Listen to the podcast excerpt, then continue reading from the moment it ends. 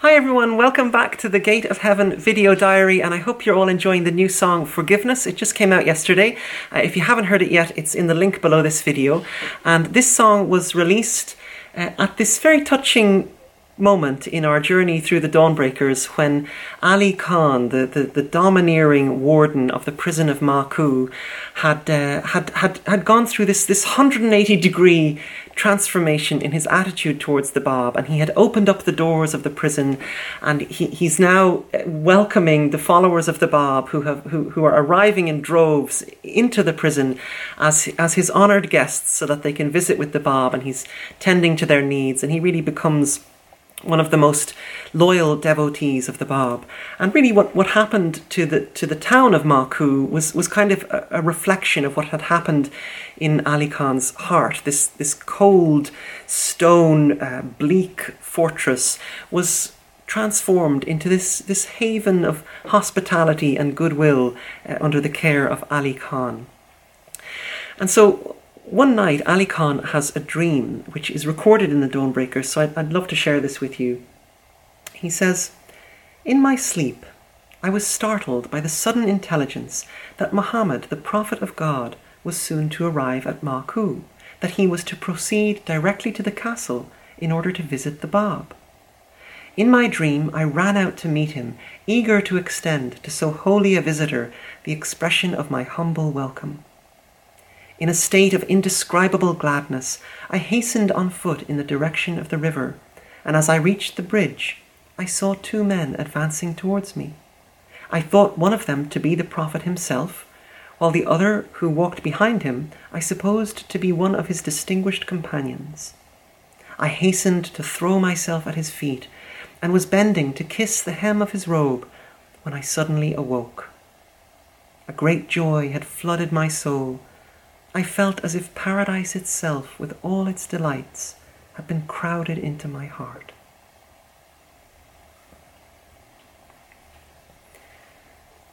So Ali Khan is convinced that this dream is some kind of premonition, and so he puts on his finest clothes and he runs out of the castle to the river and he stands at the bridge where he stood in his dream.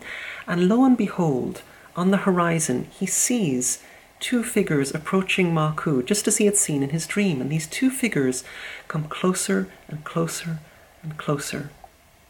And of course, it's not the Prophet Muhammad. It's Mullah Hussein, the Bab's first disciple, the first letter of the living who has travelled across Iran along with a companion to be reunited with the Bab in Maku. And Ali Khan welcomes Mullah Hussein into the prison as his guest of honour. And Mullah Hussein then spends some time with the Bab, acquainting himself with the latest writings and teachings of the Bab. And this period eh, of the Bab's imprisonment in Maku is, uh, is in fact possibly the, the, the most important period of the Bab's creativity. While he's in Maku, this this river of inspiration is just flowing out of him. This this these divine verses are just ceaselessly pouring out of him. And he, while in Maku, the Bab writes the most important book of his of his revelation, a book called the Bayan, which means the exposition, or I've sometimes seen it translated simply as the expression. And the, the Bayan really becomes uh, so central to the Bab's message that it becomes known as the mother book of the Bab's revelation. And in the Bayan, the Bab lays out the foundations of his faith. He, he, he lays out uh, new principles to live by. He lays out a whole new world view.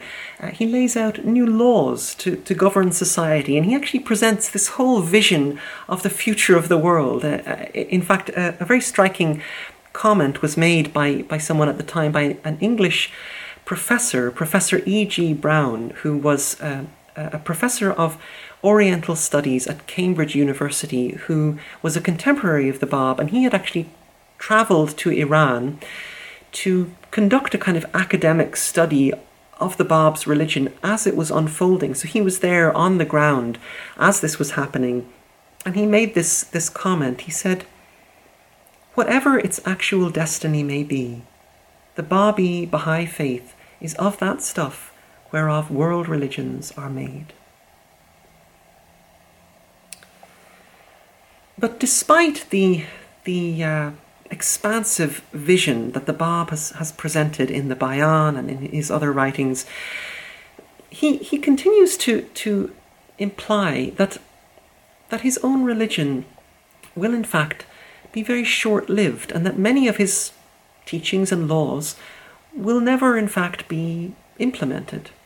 And he continually uh, tells his followers that the whole purpose of the Bayan and of the Bab's entire message is in fact to prepare the way for the coming of that great figure that he has promised will come soon after him, that one for whom all of the world's religions have been waiting, the one who will, who will bring into reality those ancient promises that, that, that the Bible spoke about when it, when it, when it speaks of, of, of that time when, when the people of the world will, will beat their swords into plowshares and, and will study war no more.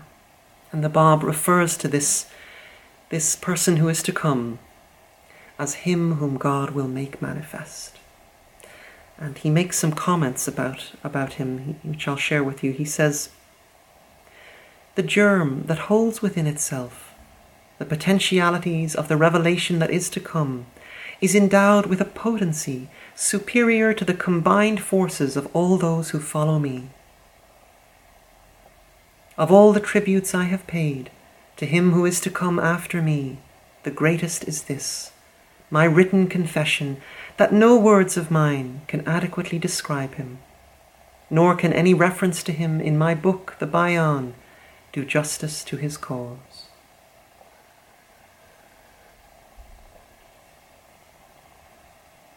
Now, what the Bab is doing essentially with the Bayan and with all of his writings is he is he is guiding people away from a materialistic outlook and towards a spiritual outlook. And he's teaching them that only by cultivating certain spiritual qualities in their lives by by developing a sense of justice a sense of uh, truthfulness a sense of generosity and integrity and humility only by developing these qualities within themselves will they be enabled to perceive the greatness of him whom God will make manifest when he appears. He, he's, he's, he's telling people that, that they will know him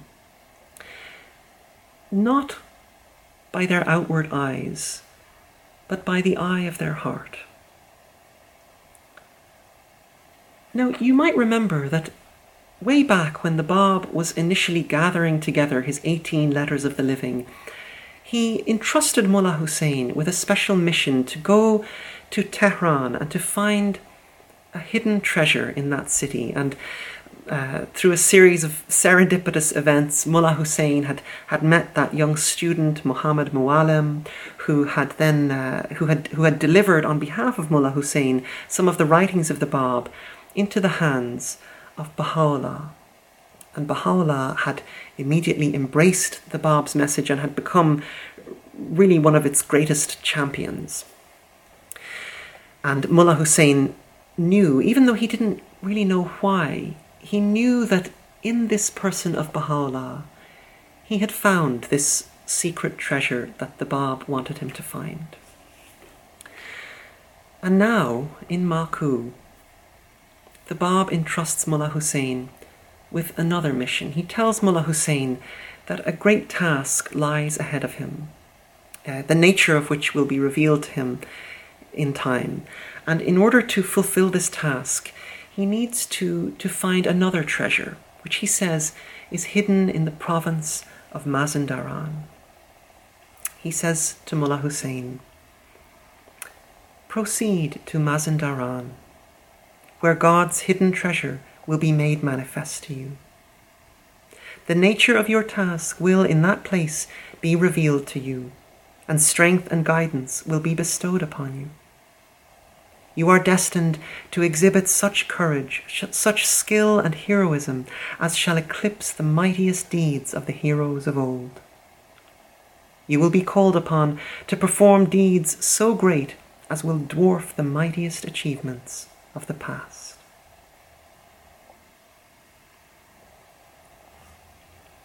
And so Mullah Hussein prepares to depart from Maku with something of a heavy heart because he understands uh, something of the nature of the task that lies ahead of him and and he realizes from the Bab's words that this is in fact their last goodbye.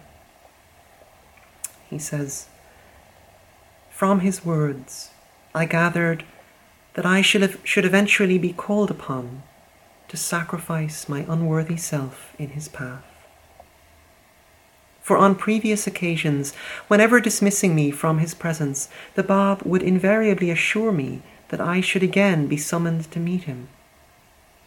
This time, however, as he spoke to me his parting words, he gave me no such promise, nor did he allude to the possibility of my ever meeting him again face to face in this world.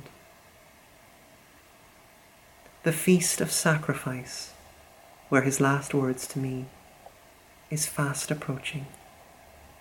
Arise and gird up the loin of endeavour, and let nothing detain you from achieving your destiny.